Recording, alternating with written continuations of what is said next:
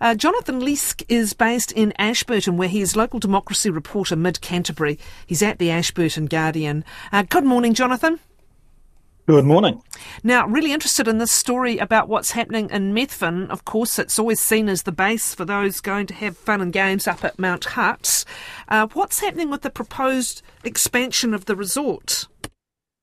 Uh, the Methven Resort is planning quite a sizable expansion. They're looking at adding uh, two wings, two accommodation wings to the property on uh, basically along two of the boundaries. But some of the neighbours uh, aren't quite so keen on those plans. Uh, with one neighbour, Mark Brownlee, saying that it's going to be a, an absolute brutal privacy intrusion.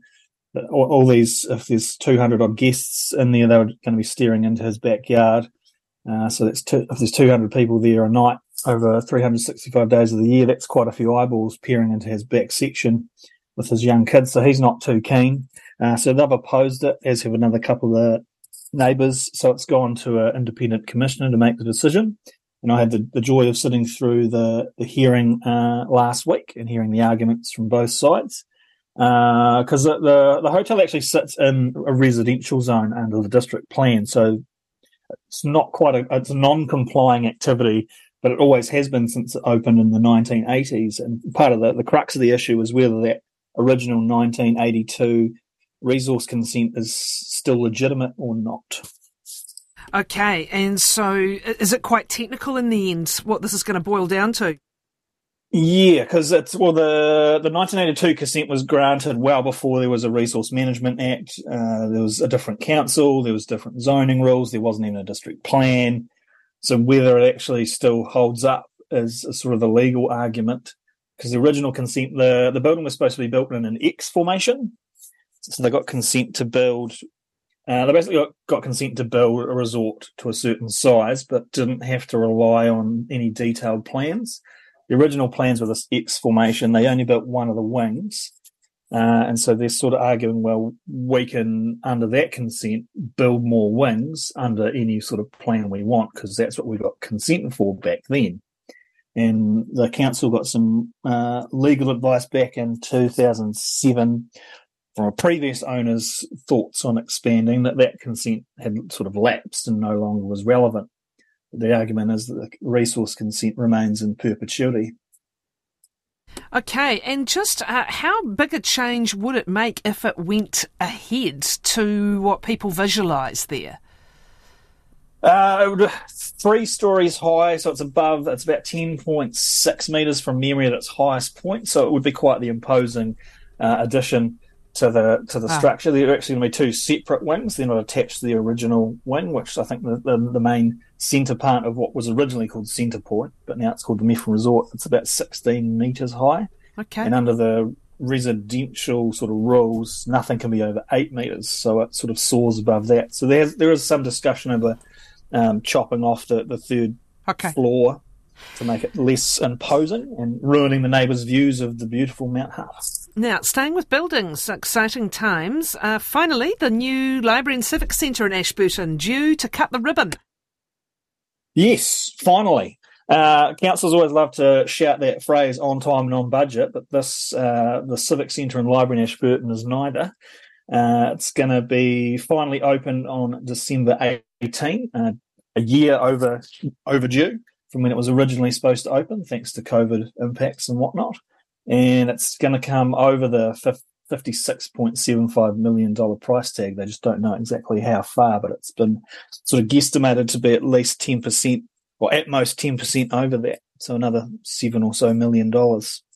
Uh, but it's, it's going to mean that the, the existing library will close three weeks beforehand so they can move the 60,000 books they've got tucked in there over to the new space and a progressive move of all the staff and they're going to finally open for business on December 18. So it, it is a it's a big day. It'll put a couple of years of complaining from the community over the the building and how long it's taken, sort of behind everyone, and they can move on with a brand new state of the art building. Now, the great H debate, or H debate, uh, and whether there should be an H at all. Can you explain?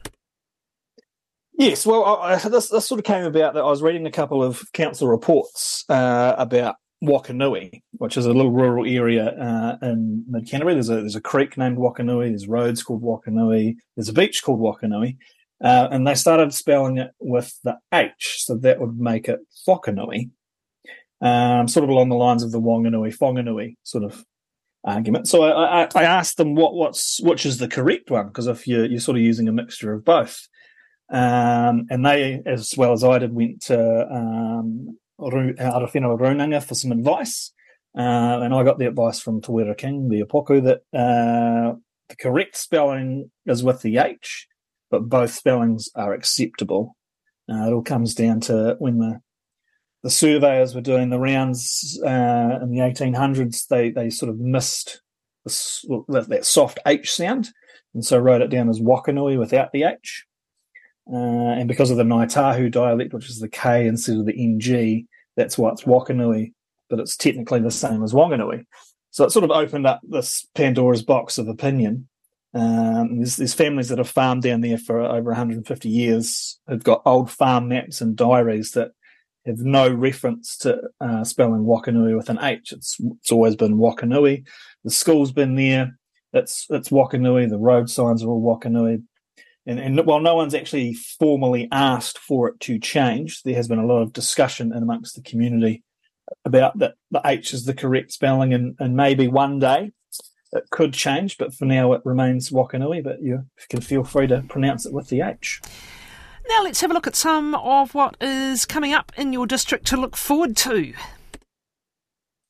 Well, there's an interesting project happening in, in the Rakaia Gorge that those who like to go for a drive around in the, the summer holidays might want to detour through the inland route. Um, there's some new, some boring old new public toilets going in the Rakaia Gorge. Uh, but next door to it, they've installed a Matariki viewing deck. Uh, which is and because of the Matariki viewing deck, they were able to get some tourism infrastructure fund grants to help build that project. And it's the the viewing deck's completed. Uh, it just needs the toilets to go in, and that, that's going to provide a, a superb viewing spot for the the Matariki uh, constellation come Matariki holidays. Very good. So, yep, good, good spot to stop in summer. Just a good spot to stop in summer if you've ever been through there. Uh, speaking of summer, you'll be preparing, the whole district will be for a decent sized nor'west summer given the current weather pattern. Yes, well, the council's already sent out the warnings to anyone relying on stock water that we're not anticipating uh, much in the way of moisture this summer. So uh, no one's used the big D word yet, but it is going to be quite dry by the sounds of things. And uh, plenty of big winds on the way as well. Yes. Thank you, Jonathan. Jonathan Leask.